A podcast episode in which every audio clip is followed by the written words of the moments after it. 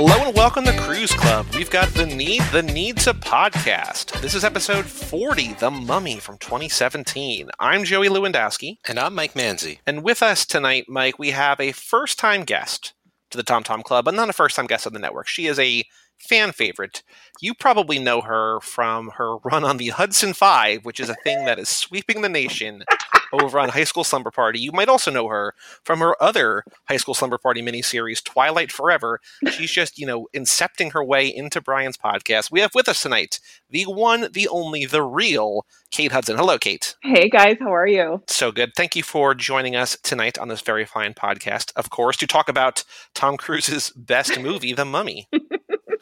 it's a movie. So here's okay. So before we get into the Mummy, um, I would like a quick background from you, your thoughts on Tom Cruise, if you have a favorite movie of his, and why you signed up for the Mummy. Uh, you know what? So I was talking about this because uh, Pajiba was doing a group rewatch of Top Gun last week, which is probably his best. I love Tom Cruise. I really do, and I know he's like quote unquote problematic because he's just like a robot in a skin suit, but damn it if he's not a good movie star. Yeah. I just right? Like he just plays Tom Cruise in every movie. And for the most part it works. Didn't work for this one. I just find some like you can set your clock to a Tom Cruise movie that he's gonna like overdo the charisma and just, you know, be swashbuckling. So I don't know, man. I love Tom Cruise. I always have. So that doesn't explain why you signed up for this movie then. Because this is like a Tom Cruise movie on steroids and it's one of like the few missteps of a Tom Cruise movie. And I was okay. really intrigued to like go into this one with you guys because cool. it's bad. It's like, not good. And we will get into that. Uh, I was reading David Ehrlich's review on on Letterboxd and IndieWire, and uh, it's it's savage. It's really it's really brutal. I don't think this is terrible. I don't think it's good. Oh, it's objectively bad. Like there yeah. are, there's like clear filmmaking issues, uh, and we'll through. talk about all of that. And I guess we'll get I'll get into this after this. This is the way we can kick off the conversation. But let me first quick. If people don't know the Mummy, here's what the Mummy is about. So Russell Crowe as Dr. Jekyll does a whole bunch of plot dump about an Egyptian princess named Amumet, played by Sofia Boutella, who was set to rule Egypt until the pharaoh had a son. She makes a pact with a demon for revenge, but is caught mummified and buried a thousand miles away. Meanwhile, Tom Cruise, playing Nick Morton, and Jake Johnson, aka Nick from New Girl, which confuses the hell out of me when Nick is shouting Nick, I don't understand, are treasure hunting soldiers in Iraq. They uncover an Egyptian tomb where Amumet is buried. They're met by Jenny Halsey, played by Annabelle Wallis, who's a former fling of Cruise's. I think that's not really established. They enter the tomb and raise Amumet. She forces Cruise to fall in love with her through time. On the plane ride home, Amumet inhabits Jake Johnson's body and things break bad. Cruise shoots him, but the plane crashes. Jenny parachutes to safety. We find out that Cruise survived the crash because of Amumet and he's visited by Jake Johnson's ghost, who tells him that he's cursed. Amumet starts eating people. This is all the work of Set. We find out who's the Egyptian god of death. Amumet finds Cruise, but he and Jenny escape in an ambulance. They get captured by Dr. Jekyll, who finally they come face to face with, who's got a creepy, spooky lab and is basically the Nick Fury of this group. Jekyll wants to study the mummy by dissection, which would leave Cruise cursed. Tom Curse. He wants to stab Cruise with the dagger, let Set enter his body, and then kill Set. Jekyll then goes full Hyde, but Cruise dehides him with serum that he conveniently showed him just seconds before. Amumet recovers the dagger and begins wreaking havoc on London. She summons an army of mummy zombies. Amumet then recovers the ruby for the dagger, then recaptures and kills Halsey. Amumet grabs Cruise and licks his face as he steals the dagger back from her, cracks the ruby, and stabs himself. Cruise then sucks the life from Amumet, uses the power of the gods to resurrect Jenny by going full demon face on her, then heads off to the desert to revive Jake Johnson and start a new adventure as Jekyll orates a Batman esque origin story for Tom Cruise. That is way too detailed well of a plot summary for this movie, but well, there's too much going on. That's why. I mean, there's more going on here than like the last two Mission Impossible movies. I know. That's okay. So here's the big thing that we've teased about that every time we talk about this movie, you bring up that this movie was supposed to be the start of the Dark Universe. Dark Universe. Which you yes. are obsessed with. I, I wouldn't go as far to say obsessed. I mean, I grew up loving the Universal monsters and it's funny when they announced that i think i was like everyone else at the general consensus like this is kind of like a big joke but over time I'm pissed we didn't get it. Like I'm kind of watching this movie going like, man, we could be like six films deep. Like we would be in Dracula 2 right now. It could have been amazing. I don't know, man. Like it, it just seems like they had such good intentions, but they tripped right out of the gate. Never got back on their feet again. So I would have loved to have had a dark universe, all these modern monsters and stuff, but this is probably one of the greatest missteps like in film history, like coming right out of the box, right? Like imagine if Iron Man just like stumbled and like fell out of the cave and like broke his legs and just never got back up again and like they just never moved on from there. But uh, it's not a great movie, but I just, you know, just to show my hand. Like I had a hell of a lot of fun watching it this time. I, I, can't fully explain why. I think it's the schlock factor. Well, I think that makes one of us, but we'll get to that in a second. I think it makes the only one of us, but yeah. we'll see. I didn't mind it. It's not bad. I well, no, yeah. it's bad. It's just it can yeah. be fun. Like there's yes. en- is enjoyment to be had. my big question, I honestly don't know this answer, is whether or not because I saw this in theaters. I went to see this in theaters. I supported this. So, yeah, me too. Yeah. Mm-hmm.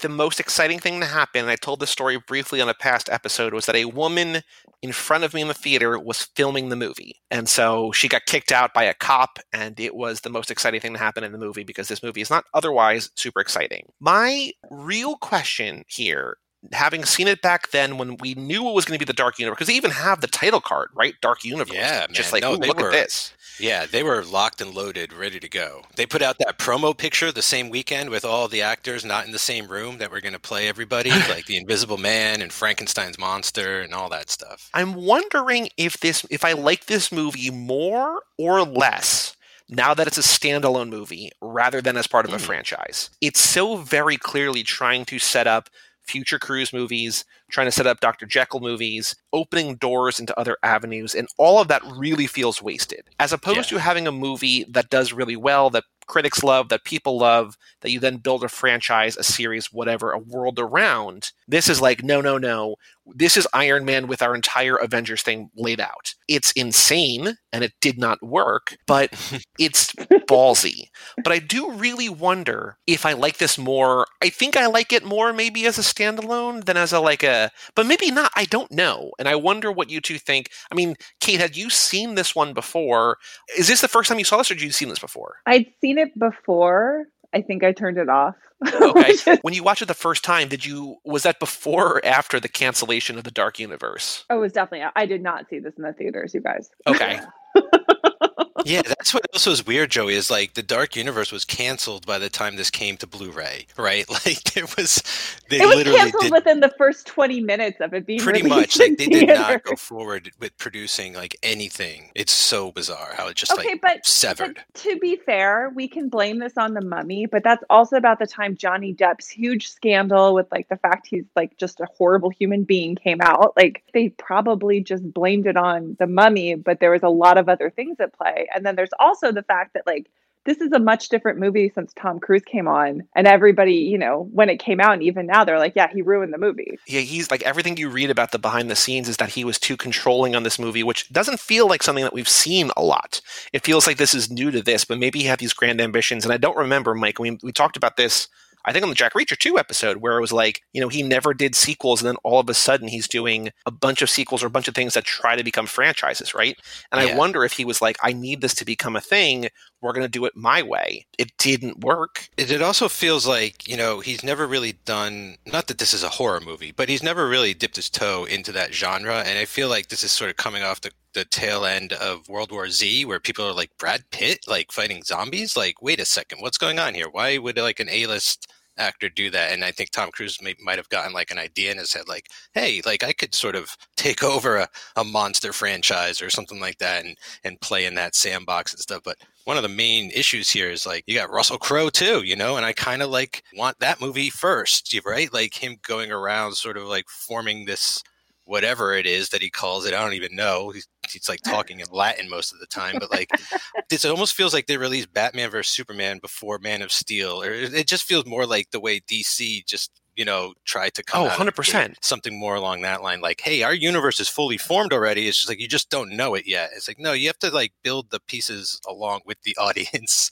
i think one of the biggest problems with this movie is that i don't want to say it's too serious I think it's boring. Like I don't think it's fun, and I think this needs to be fun. And I think there are moments of fun here. There are scenes of fun here, really stretched apart by just like long stretches where Russell Crowe speaking in Latin, or just like entirely long stretches where just it's boring. The action set pieces maybe not the best in Tom Cruise's career. They're probably not, but like they're yeah. exhilarating. The plane's cool. The plane's, you know, the plane is awesome for sure. Yeah, you know, the ambulance chase is cool. Like them winding back up where she was, like that's fun. But like, it's disappointing that it it feels like there's a handful of scenes, and then like, well, how do we connect these? Well, I think that's probably the fall of Tom Cruise, right? Like they, mm. it's probably two different movies, and they just tried to like connect them after the fact without having a cohesive plan because you had Tom Cruise chomping at the bit for that sweet franchise money. Yeah, can you picture this movie just like without him, just with him removed? So it's like Jake, the Jake Johnston. What if it's him, right? And the main star here is Sofia Boutella. Like she would be sort of the breakout star as the Mummy,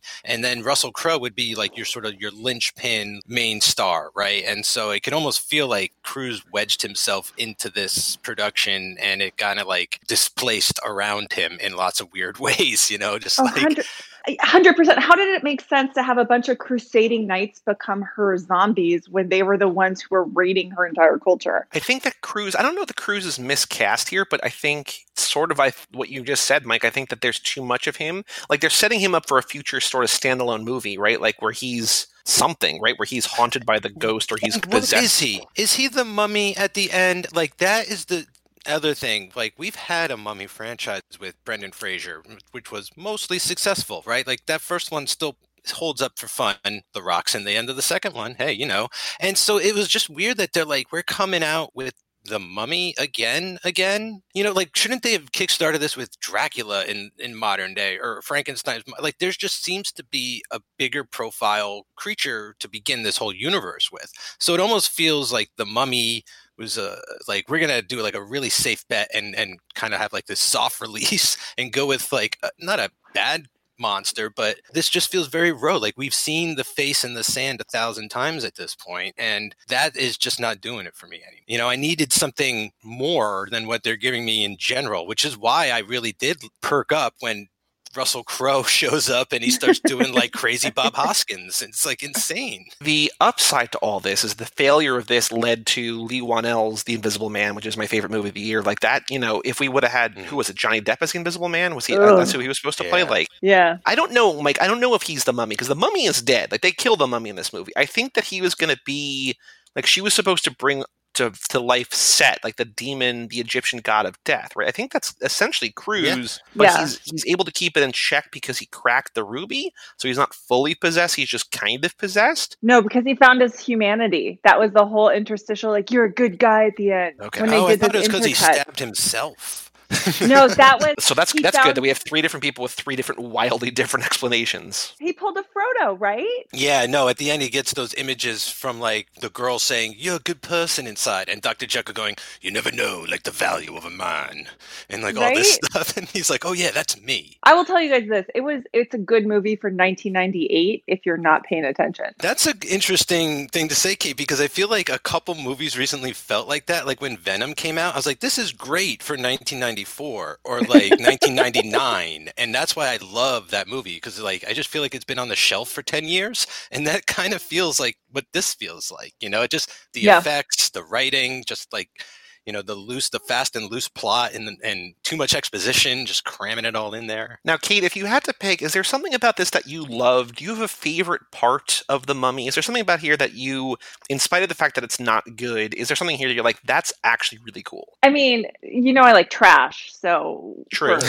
like so i'm gonna hone in on the trash moment. Obviously it's when he just randomly becomes uh, mr hyde and it's like you said pulling the bob hoskins. You're like what the fuck is I would have watched that entire movie. If it was just Tom Cruise and Russell Crowe just going at it, like done. Yeah, he's my favorite part too, Joy. I'll just cut to really chase. okay. Wow. Yeah. yeah. I don't know why. I kind of I remember watching the movie in theater. I must have like missed him in the opening because when he showed up, I forgot he was going to be in the movie, and then it all sort of started flooding back and like what was going to happen. My only regret is that Jekyll and Hyde isn't fighting the Mummy. I'm like, what yep. the hell is this? So like Tom Cruise doesn't have powers yet. Like, who wants to see Dr. Jekyll and Mr. Hyde beat up a normal human? Like, I thought he was gonna steer them sort of like at the mummy and they were gonna brawl for a while and he would just sort of revert out of exhaustion like the Hulk or something like that. But other other than than him fighting the wrong person, I love how just like who stops the movie in the middle of this to do that? Like it's just insane. It becomes like Easter egg the movie where he like you see the vampire skull, you see the fishman hand, you see like the book of the golden mummy from the first. It's like what the fuck? You know, this feels like an extension of hey, we're gonna we're gonna declare the dark universe open. Back to meet Doctor Jekyll, right? Like there's the two armed guards who are like pushing him through, and then he stops to look at that arm, and the guy like in front of him turns around like pretty cool, right? Like he doesn't say that. He's just like, can, you, can, you, believe what's here? Like it's cra- crazy shit, right? Like just wait, and then they go and meet Doctor Jekyll. Like I love what it was trying to be, but I think he's one of my least favorite parts because it just feels so wasted. Like we have mm-hmm. what, like four minutes of him as Doctor, like not even as Doctor Hyde, like probably two minutes of him as Doctor Hyde, like or Mister Hyde. It feels like there's I want more, and because we don't have more, and we will never have more, I I kind of hate it. If that makes sense. Oh, absolutely makes sense. Like you know, it's I like it because of how poorly done it's it is partially yep. you know that's part of it is like this isn't how you do this ever at all. Like, could you imagine halfway through the movie if like Nick Fury hulked out for no reason? Like, this just isn't the character to be running the show, right? If he's going to be turning into a monster half the time, and he's in his own lab and he's freaking out, like, what is he doing out in the field? Look, you know, as an archaeologist, like at crypts and tombs and stuff. Like, this guy should never leave the house. So I just feel like they should have gotten like I don't know Van Helsing someone who like actually hunts monsters in the lore of the Universal monster films and everything like that. Like the egregious size of this misstep is probably like why I love it so much. Can we talk about something that did not make sense in this movie at all? Sort of to piggyback on that why hell did Tom Cruise go down with the plane when she had a parachute and he was right there? Oh, why I, did they pull I, a point I don't break? know. I don't know. Like he easily could have jumped on and like held her and then pulled the thing, right? and they could have both been fine. I had just rewatched Point Break like three days ago, and I really thought it was like going to go that way, but it did not. Tom Cruise couldn't wait until the end of the movie to die and come back to life. Like it had to happen in the middle of the movie. Although I'm not sure if he died. I think I mean we're gonna we're gonna count it for sure, but like just I think he just survive? I don't know. No, he died. He was in the morgue. He did not have vitals. She brought him back after. It's the god of death, so the god of death doesn't have any control over life. Mm, right? Okay.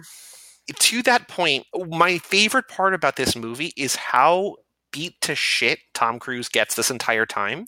We talk a lot on the Fast and Furious on, on Too Fast Too Forever about the Fast and Furious movies, about how like Dwayne Johnson and Vin Diesel and Jason Statham all have like their hit counters, right? And yes. like, they have to each get hit like one can't get hit 41 times, the other 40 times because that's not equitable. They both have 41. And like I love those movies, but that annoys the hell out of me. Yep. Here, Tom Cruise gets his ass beat the entire goddamn movie. He dies in a plane crash. There's like this heroic thing where like the mummy is standing there and like there's like the music swells and Cruise is like, all right, here we go. And then she just fucking beats the shit out of him.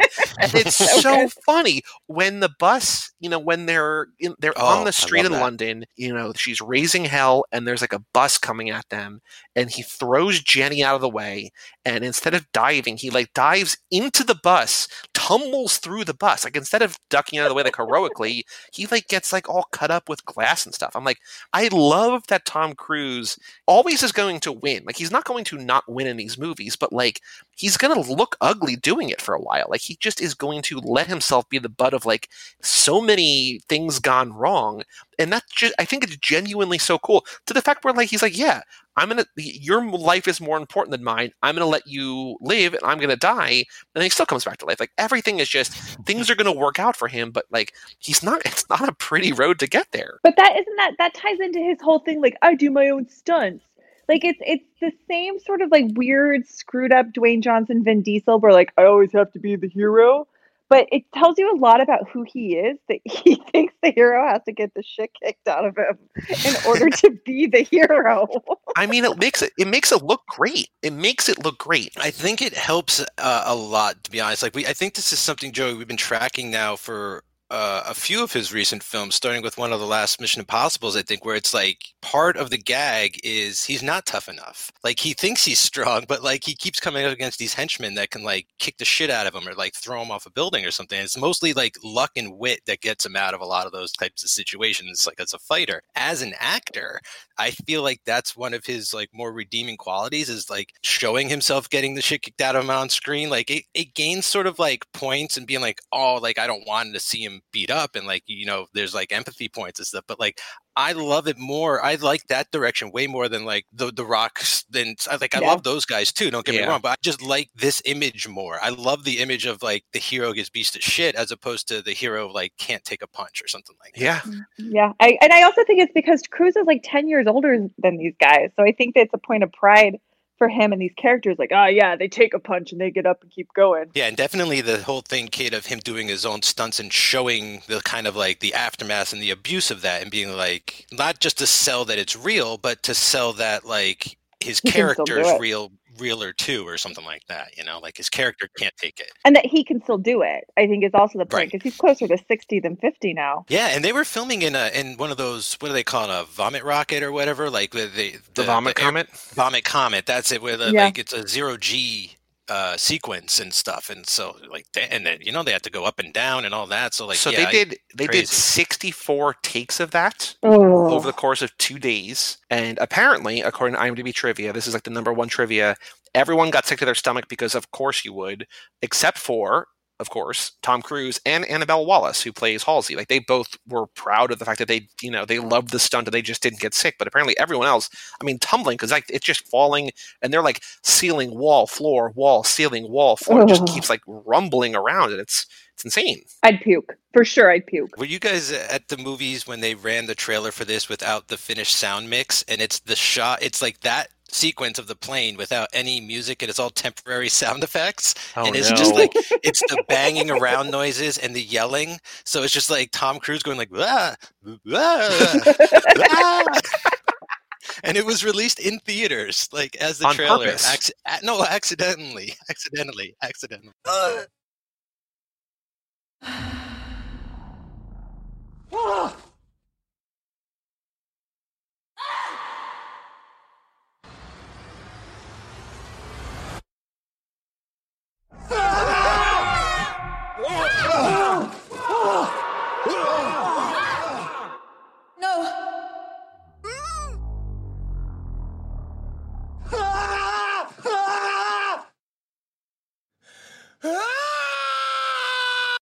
They need the uh, the cat's patch, right? Just you know, take right. out the take out the buttholes and stuff.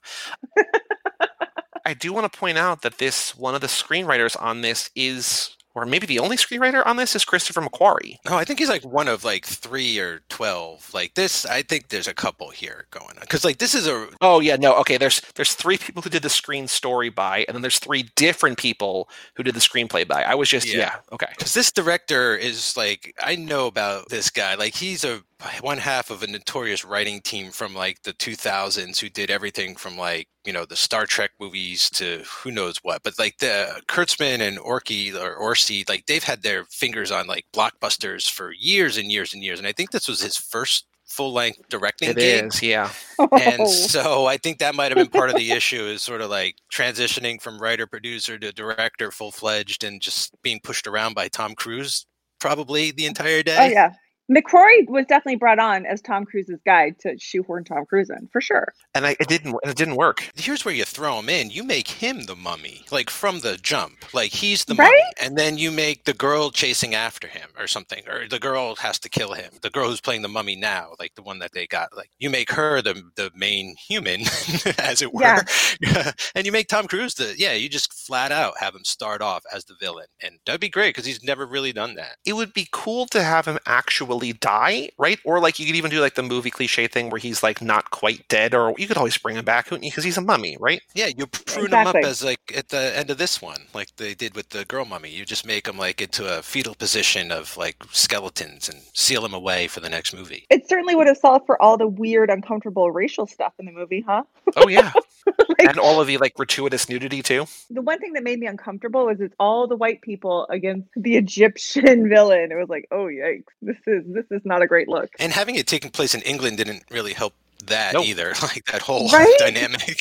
Let's see. That zero G scene, I just want to go back to that, is really cool. Like, I think that's, you know, Mike, you had been sort of uh, teasing that for a while. Not teasing it for a while, but you'd been mentioning it a, a while that, you know, the zero G and just because we were talking about Cruise shooting a movie in outer space in the oh, International oh, yeah. Space Station, right? Like, it's, he's, he already did the, the vomit comet thing. So I think this discussion started with Apollo 13 when uh, Ron Howard had the crew going up and down and filming. They filmed a lot of that in Zero G two in the same sort of way and stuff. So I think that might have sparked this memory. Started bringing this up a lot. You know, the problem for me with that scene though is that it, there's so much bad CGI that I didn't even realize that that wasn't bad CGI. I thought it was just bad CGI again. I'm thinking, Joe. I'm gonna I'm gonna might bring that up during Fallout. I th- I feel like uh, where they have like the amazing like Halo jump, but then they go and they put like CGI storms in and things like that. That's sort of like, well, you know, it's real, but they've gone and sort of enhanced it or done something else around it and stuff. And so I wonder if there would have been a way to maybe make this look a little cleaner than you know, because it is just uh, when the CGI comes on screen, it is it's always visible and noticeable. Oh yeah.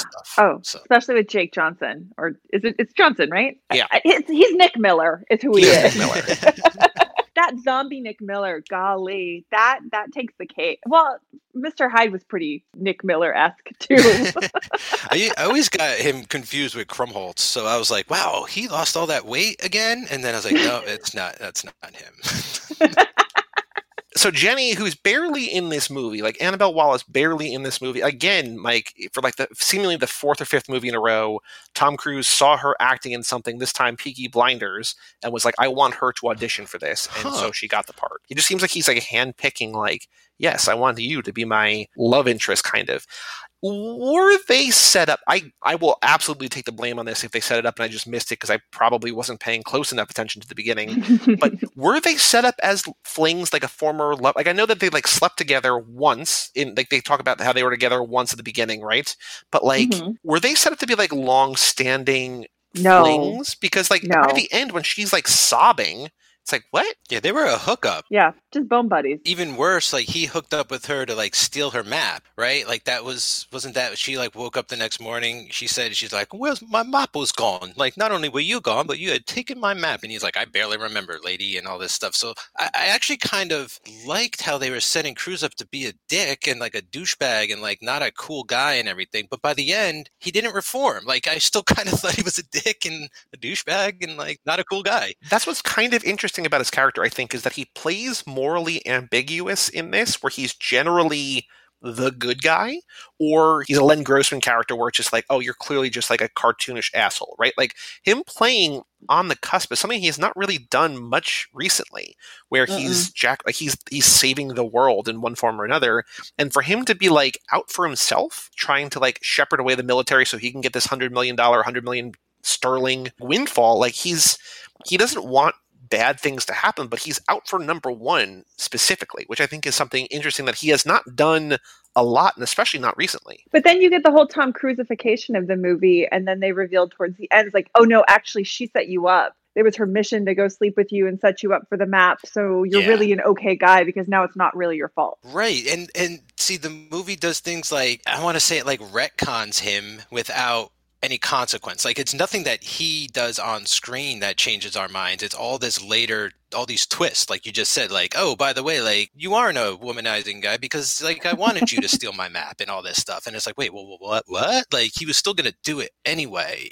He feels mostly like the dad from War of the Worlds to me in this, you know, but at least uh, that guy changed because he had to protect his kids or at least his daughter throughout that movie. And I, and I felt him come out the other end as like someone different.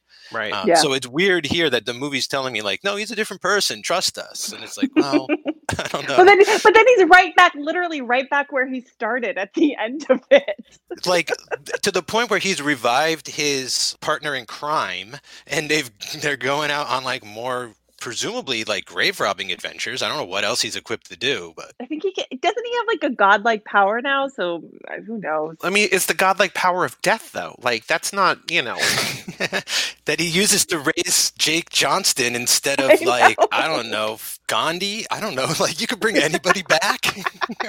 I mean, he's his friend. You know, you can't fault him for wanting to bring his family back, his friend and family. I do want to say though that on the topic of Halsey and the topic of Jenny, she's almost quite literally Diane Kruger from National Treasure. Oh yeah. Oh yeah. Oh Joey, well this is his national treasure, like in the yeah. way that Da Vinci Code was Hanks's national yes. treasure. But it's creepy because she looks a lot like uh, Rebecca Ferguson from the Mission Impossible movies too. Yeah. Just with blonde yeah. hair. She also looks like an amalgam of the two women we had in the two Jack Reacher films, Cobie Smulders and oh, I'm forgetting the first one's eluding me. She was a Bond girl. Yeah, he has a thing for certain leading lady types, I guess. Like not just people he finds in like Rosamund shows he likes. Rosamund Pike, that's it. Yeah, but like all these like really tall, sort of athletic and like no nonsense type of people. I have no problem with any of them. Like I think they're great. I actually think he has like kind of a good casting eye, to be honest with you. Yeah. Yeah. Cruise also very briefly speaks Arabic or something, which we always, you know, make a note of that, which is kind of cool. At one point, Dr. Jekyll says the ladies will love us, which I was like, mm, okay. Uh, no, correction. Mr. Hyde says that. Oh, Mr. Hyde says that And- the ladies will it- love us. And it's more like the ladies will love us, right? Ah, Boy. You and me, me and Eddie Hyde, going out on the town. It's why couldn't we have had that movie? Why couldn't this ha- just have been Tom Cruise fighting Mr. Hyde? I don't know, because then you couldn't call it the mummy. I guess you would just call it Dr. Jekyll and I don't know. They should have launched the franchise with that because Tom Cruise going after Russell Crowe, and then at the end he reforms and they create this little syndicate, and then you go after the mummy. Yeah, it really sucks, I guess, because like Tom Cruise also would have made a good Van Helsing to wrap this all around, but they kind of screwed the pooch with the Van Helsing movie that already was Oh, like 15 so years bad. ago. So um, bad. With Hugh Jackman. Yeah, I mean, that would have been a bigger, a, a much better thing. Where it's like Van Helsing is out, he finds the Mummy, he finds Doctor Jekyll and Mister Hyde, he finds this person, he finds, and then you know, it's like uh, alliances and wheelings and dealings, and yeah, My gut just tells me that they went with Universal because Disney is notorious for just being cheap and not allowing you any creative freedom. And I feel like Universal just opened the doors, gave them a blank checkbook, and Well, they also the have the rights to the monsters, right? yeah, Well, a lot of the monsters. I mean, they've done movies with the monsters before, but a lot of these creatures are in public domain. So, like, you could base. That's how there's the Invisible Man movie came out last this year because anyone can kind of go out and make an oh, invisible Well, I thought Man that was a. Universal movie. That wasn't a Universal movie? Oh, was it actually a Universal movie? I didn't even know. I thought it was a Blumhouse film. I I I wasn't don't know. aware of any of that. There's also like an Invisible Woman movie in the works now from Universal. It's Blumhouse and Universal. Okay. Because Universal's had these monster movies since the 30s. Yeah. So they've got the theme park. So they've got the franchise. Like I, I really feel like they're like screw Disney. They're too cheap. They're too controlling. Let's go do it with these guys. And Universal is just woefully equipped for it. They got too big for their britches with Fast and Furious, which was never really meant to be this amazing franchise that's eventually going to go into space. They got lucky with one and decided to try to build more because Disney is the only game in town right now. That goes to show like they, you know, the Fast and Furious movies were already started before they decided to turn it into a saga, right? And then it sort of fell into the saga formula really well at like part five, six, and so on. Uh, and that just also goes to show like you can't just, you know, start at the end. No. And this this movie's doing that, right? This was such a Yeah. Justice League kind of move. And I think ultimately like that's the issue is like they needed this to like, you know, walk around on its own for a little while and then everybody, you know, comes along and they form the big team and stuff. So. I wonder if that was the plan though, and Tom Cruise had availability. So they're like, shit, let's get him for the mummy. And then he really boned it all up for him. Yeah. Well, I can tell you that in terms of casting Tom Cruise in this movie, it seems like everyone, even though he might have ruined the movie, according to what the internet suggests, basically every other actor in this movie like loved working with him. That Jake Johnson, when he was offered the part, said he loved the idea and wanted to work with Tom Cruise. He wanted to do his own stunts as well. He signed on immediately, but then realized how dangerous the stunts that he was going to have to do were. and he said he got scared, he had cold feet. However, Cruise apparently allowed Jake Johnson access to his private facilities for a rigorous four and a half month training course, making him well prepared for all the stunts he was required to do. Which is like, dude, like you're you're doing stunts for like I I I'm not trying to demean it, belittle it, whatever, but like he's trying to do stunts for like eight minutes and then he gets killed, right? It's just like that's not a lot. To the like remember we talked about in Mission Impossible 3 how much Keri Russell trained for that and she's on screen for like four minutes. It's like the dedication of these people who are like when they're doing stunts, nobody's looking at like no offense to Jake Johnson. I love you. Right, I love you, right. Nick Miller. No one's looking at anybody but Tom Cruise. you know he looks like a just like a guy in shape but like not anything extraordinary and then he's just sort of doing the shia thing in transformers where like things are exploding around him and he's screaming a lot and he's like the guy in tow and it's like an escort mission kind of thing like get him to safety thing and yeah i didn't notice anything exceptional that he needed to really do to get in shape for any of this stuff but i don't, I don't know, know. Maybe, maybe just to psych himself up Yeah, I imagine it's just to keep himself alive. Because if Tom Cruise is doing his own stunts, you can't be the guy who's lesser established. Be like, no, no, no, my stunt guy will do it. You know what I mean? Like it's probably a pitching Yeah. match. as much as anything else. And then the other behind the scenes uh, casting actor complimenting Tom Cruise is that Sofia Boutella said licking his face was fun. Apparently, he told the makeup artist, "Make sure to clean my face. It's fake dirt and fake sweat, so make sure it's clean for Sofia." Which is a weird quote. Weird. Um, but then she also said that he was like a mentor. He taught me, quote, he taught me a lot on set. His dedication, his acting is what taught me the most. He would tell me at length about lenses and anamorphic format, all that kind huh. of technical stuff. I thought, oh my God, he knows all this shit and I know nothing. He would just sit but in his chair and watch. second movie. She's done like yeah. two, three movies of like, she shouldn't be so hard on herself. He was always hands on. He was always early to set. If I were the director, I'd love to work with people like him. Well, yeah, I mean, absolutely. I mean, she's great in Kingsman. She's great in Atomic Blonde. She's good in this weird part here. Like, I want her in a lot more stuff. Oh, she's great in Climax, which you talked about, right? So I think the design of her in this is actually really cool. Like you can't really do much with the mummy. You know what I'm saying? Like at least they got her out of full bandage, right? She doesn't look like a car crash victim in this one, like the original mummy and everything. And she doesn't look like, I don't know, like she's rotting half the time either, which I don't like. Like, the, you know, she's got the tattoos like on her. It's like, it seems like the curse or whatever is like written on her. She's got the two eyeballs in her eye or whatever. Like, I think they do just enough to sort of like jazz it up, modernize it or whatever. And when she shimmies up that cable at the end, like when she's chained up and then she like spins and she like shimmies up and whatever, like it's creepy oh, yeah. and weird and cool. I got yeah. no problem with her. It's just kind of everything else, sort of. I felt I felt bad for her. In my mind, she got cast first. She was going to be a star. It's the Mummy after all, and then she gets like she's in the movie what fifteen minutes.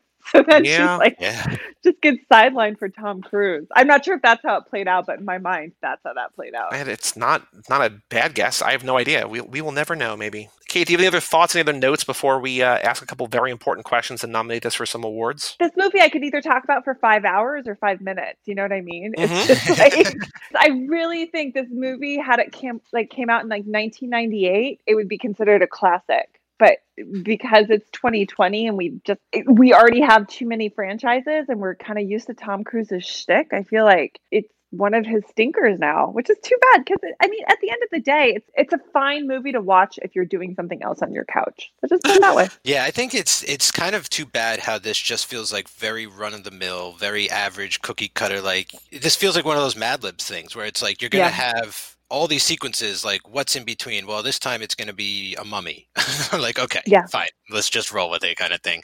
And that's a little disappointing but like i like what you say kate like i try to imagine this is the third mummy movie in the brendan Fran- fraser franchise and this is the son of brendan fraser in the modern day dealing with all the shit you know come back the sins of the father or whatever. Like this would have played perfectly in 1998 as like the third mummy movie in, in that run. Yeah as it stands now you know the climate was just clamoring like every studio just, just I mean, that's one of the bad things about the MCU is like the way that the other studios just sort of like you know drowned in its wake trying to establish yeah. all this interconnected bullshit and it's like look it works for marvel but for my taste like they they really have to pull and push and stretch a lot of the times in some of those movies to like line shit up. And you know, it's not oh, perfect oh, yeah. there either. You know what I'm saying? Like even they're having trouble from time to time. Don't even try it. Don't even do that kind of shit anymore unless it comes organically and naturally. I agree. Like, I also think that we're, Tom Cruise has just been on a really good streak in the past five years. This was just a clunker compared to, you know, all the Mission Impossible movies and all the other stuff he's done. That like he's a movie star in this, and if he didn't make better movies that basically, you know, surround the Mummy, we probably would like this more as well. That's the whole thing. Yeah, I think that's a great point because uh, the next movie is like one of my favorite Tom Cruise movies ever. And the Is one, really? Oh, American Made. Wow, love that movie. Okay. Yeah, and and before this, we've gotten like great Mission Impossible stuff and other yeah. things too. And so if he didn't make those movies and this came out, I'd probably be like championing this way more. We keep saying over and over again that it's not. It's again sort of like Fast and Furious. Like it's not a bad movie. It's just bad for a Tom Cruise movie, right? And yeah, that, this yeah. is low on my movies mm-hmm. list. And I mean, this would go on his list of worst movies, which I think it would deserve. But we got rid of that category because there weren't enough bad movies, which is just it's exactly what you want to hear as a uh, somebody who's committed to like watching all forty two of his movies or whatever, right? So I was about to say that's the thing about being a movie star. Like a movie star can cover all kinds of sins, and we don't really have a lot of movie stars anymore that can just coast by on that charm and charisma and just like selling that damn movie. And I think that there's something to be said that maybe we can get back to movie stars, you know, I don't think that's going to happen anytime soon, but a movie star can sell a bad movie and make it rewatchable. I think that's something that Joey and I, or I mean, I don't want to speak for you, Joey, but like, I, you know, we, we were sort of overwhelmed maybe at one point as to like how good Tom Cruise's filmography is. And I think part of it is what you're saying is that like he just has whatever it takes to be a movie star and there's very few and far between new ones coming up today. It's almost like part of this old guard, like the new old guard or something like that. Yeah. And that shit goes a, a long way, you know, and whether it's offers that he's opportunities that he's given over other people or just things that personal preference and taste or whatever it is like that side of tom cruise like is very strong and enduring and like goes a long way when you have to sort of balance that with what you know about his personal life and stuff like that you know like you, i think joey and i have done a fairly good job of sort of separating the two as best we can. Yeah. Mike do you have anything, any other thoughts about this movie before we ask a couple of very important questions? You know as much as we talked about jake johnson i kind of feel like he's ultimately wasted here. They they 100%. set him up as like you know, they set up the cool conceit like he's basically the best friend in American Werewolf in London throughout this movie, where like he pops up in Tom Cruise's head and warms him that like, you've been cursed, like you got to do something, you turn into a monster, like do something. But then he kind of disappears, and I don't know. I just kind of wish he was a little more uh, central. But you know, there's so much going on. We have. I'd I can tell you this much. I guess I'd rather him disappear and us get crazy Bob Hoskins than. Uh, than not. So I suppose it's a fair trade when it all said and done. You know what's funny? Talking about Jake Johnson, it made me realize Cruise surrounded himself with co-stars in their early to mid 30s in this movie. That's what he always does because he he basically he acts the age oh, that yeah. he wants, right? His team in Mission Impossible, it didn't even occur to me like Jeremy Renner and uh, Simon Pegg, like they're all like 10, 12 years younger than him and stuff. Isn't that wild? He's such a weird guy. That's calculating. That's fucking smart. I, uh, smart to the point where like I never picked up on that, but there's definitely something coming through on the performance. Whereas like, oh, you look so youthful and all that. So yeah, because he's surrounded by like teenagers, of course. I do do a thing with his movies where I always look up how old his leading lady is, and they basically stay 33 for like the past 25 years. uh, yeah, Mike. Any other thoughts about the Mummy? No, I think uh, finally got a chance to get it all off my chest. You know? I mean, it's, just, it's been weighing me down for six years now. No, ever since this came out. All right. if Tom Hanks were cast in the role of Nick, whatever his last name is, not Nick Miller, Tom Cruise Nick, do you think that Tom Hanks could play this part? If not, what could he play? I mean, I think the obvious one is probably Dr. Jekyll. Yeah, no brainer. Yeah, yeah, but I love Smith, Mike. I, I, don't mean to no, uh, take Russell Crowe away from you. It's just I love well because Russell Crowe's just having so much fun. Like you could just see it written on. Like he's in a different movie. Like he's in a world of his own. I love Russell Crowe in this stage of his life. Like I follow him on Twitter for no reason. Like it's just all over Russell Crowe. the nice guys. Like in this movie's funny enough, Joey. He reminds me a little of the Foodie Films Kyle. Like there's just like this thing about him I could see Hanks as the Cruise, like maybe not doing the running from the explosions kind of stuff, but we've seen him Dan Brown it up before and go on a treasure hunt and True. that kind of thing. Like I, I, think he could stay in step with most of this movie, to be honest. Maybe you, when it came yeah, to the not the not the zero G, not the well, he did it in Apollo. I mean, yeah, that mm. was also twenty five years earlier. Basically. I was going to say like I think the one thing you'd have to skip is him jumping in the bus and tumbling on the seats. But you're right, he might not be able to survive the uh, vomit comet again this time around. In your answer there, you did answer a question. Does Tom Cruise run this movie? Yes, of course he runs. Now, Kate, we found someone on Twitter named Harperfect who said you could replace Tom Cruise's character name in any movie with the name Lightning McQueen and not a thing would change. Do you think if Lightning McQueen was hunting the mummy, would this movie work? Oh, yeah, 100%. Are you oh, kidding me? The swagger you. on Lightning McQueen. Done. I feel like that's his monster name by the end, right? Like he's like, we're hunting Lightning McQueen. Yeah, I love it.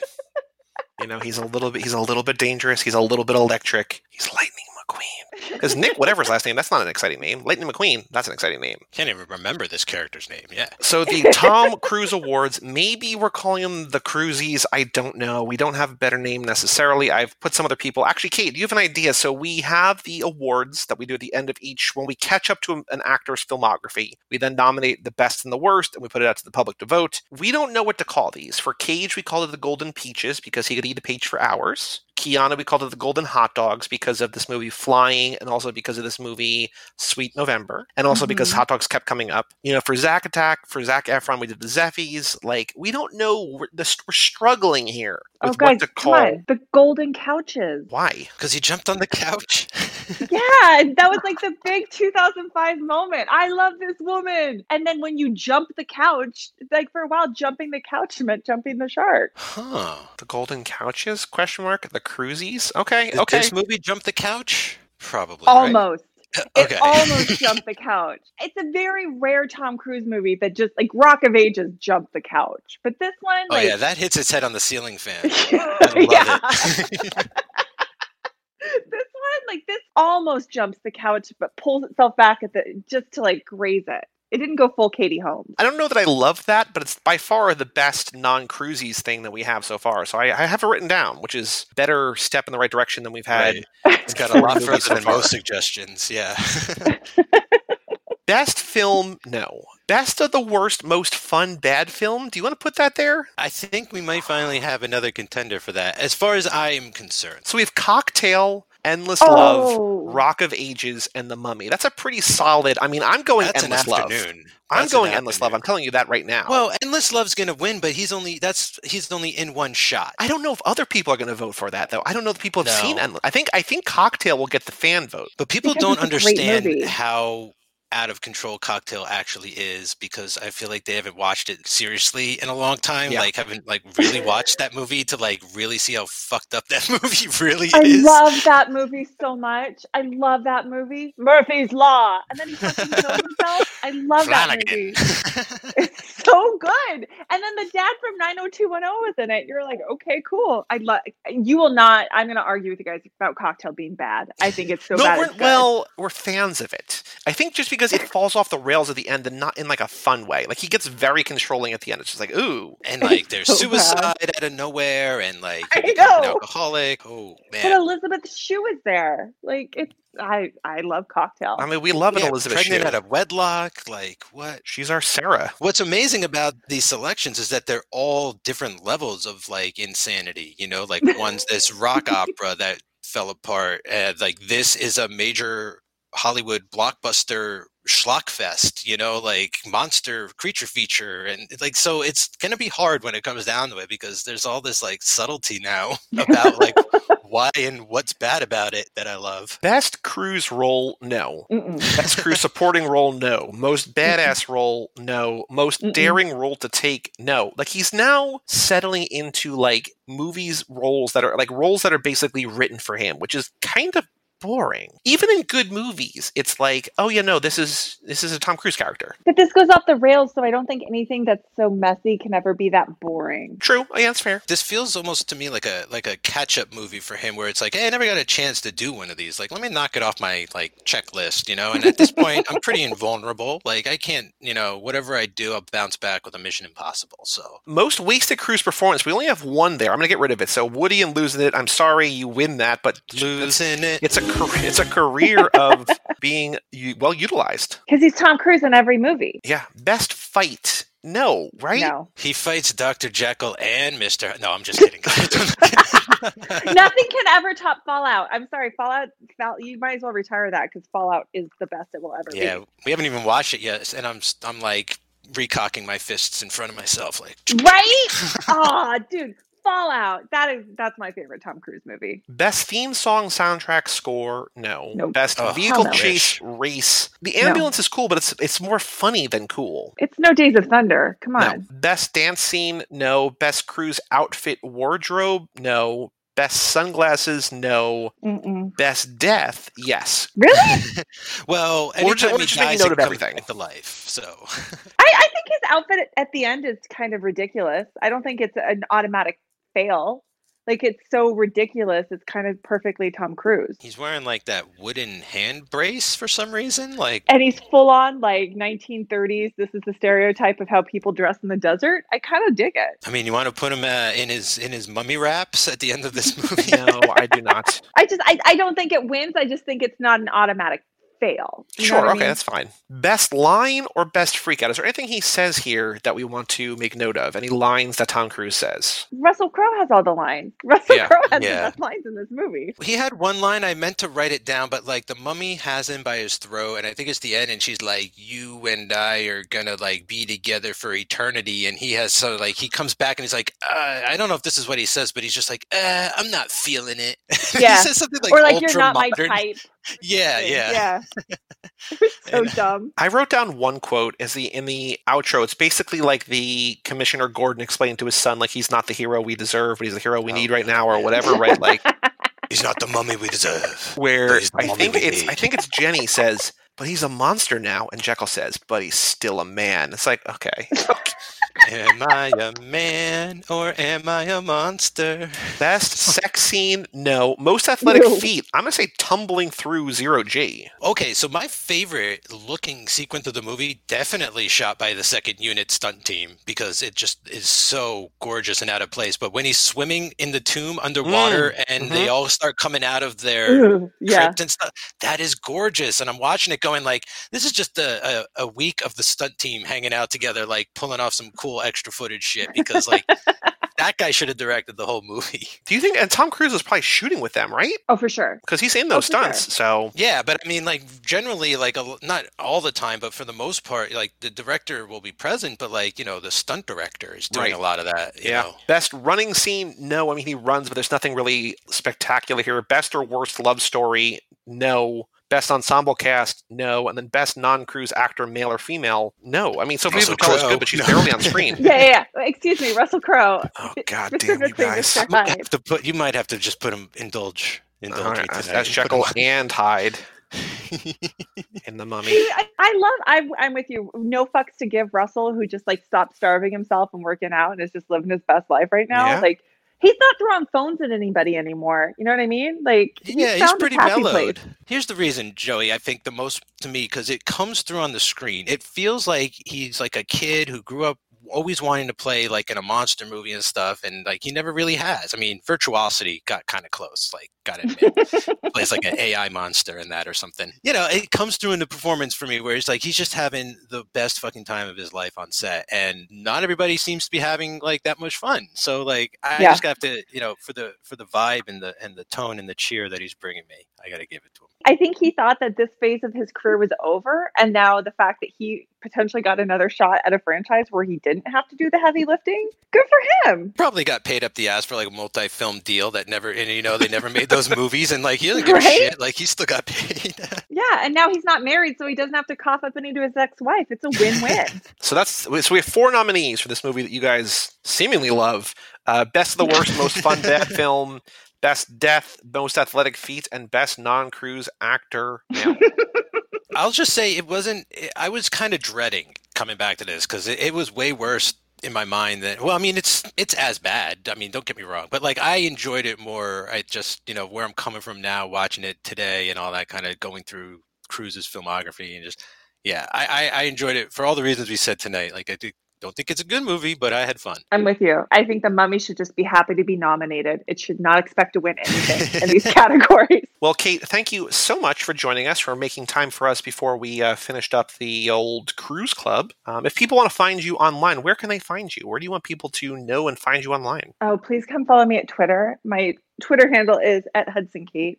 And even better if you want to talk about Con Air, my favorite movie of all time. You can follow me. I write for Pajiba occasionally. I'm taking the week off right now, but by the time this airs, I'm pro- I'll probably be back on it. So check out Pajiba. I'll be there. Yes, very cool. Yeah, this move, this episode comes out the end of the month. So also today, that's a very good point, Mike. Today, as we put this out, Charlie Wilson's War comes out too on Hanks for the Memories. Hey. So we got a, a good movie there, and then next week we have American Made, which you said is one of your favorite Tom Cruise movies, which I really yeah. like, but I don't know if I'd go that far. But we'll find out when, when we record it next time. Yep. And also on the Hanks and Memories feed, we have The Great Buck Howard, which is, I think, a Tom Hanks directed vehicle starring his son Colin Hanks. Oh, hmm. so never saw that one. Very, very cool. Yeah, we only got two more. Um, we got two more Tom Cruise movies: American Made and Fallout. Then we got some special episodes, bonus episodes after that. But we've got you know another twenty ish Hanks things. So lots more Hanks to come. Feeling like saying 20 feels, I mean, it's, I know it's a lot more, but like it feels, it feels like we're closer to the end than I was actually giving it credit for. Yeah. Yeah. It gets a little bad. Oh, it's it's gotten bad. Yeah, like he did not have a hit for a while.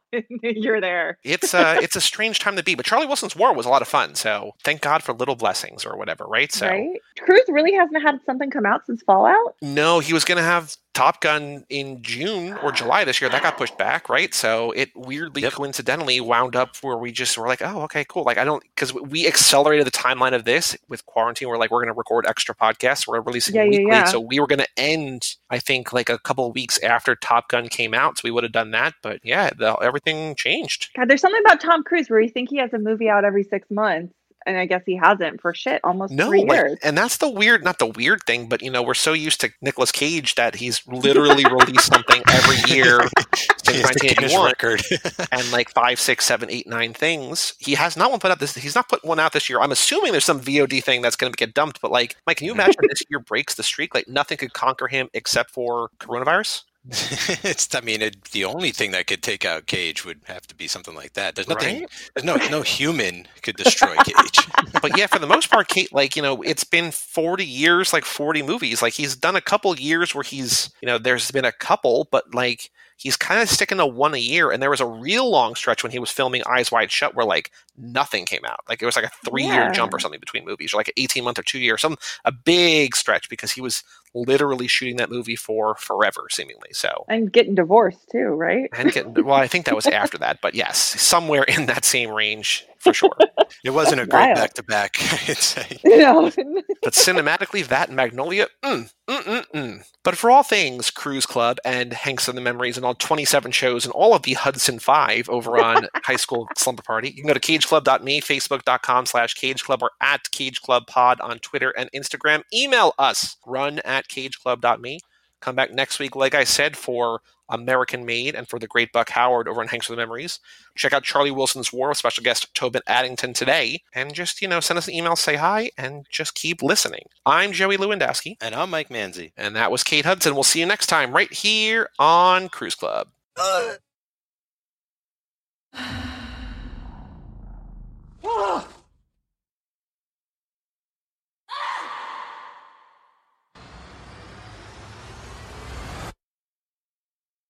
Ah! ah!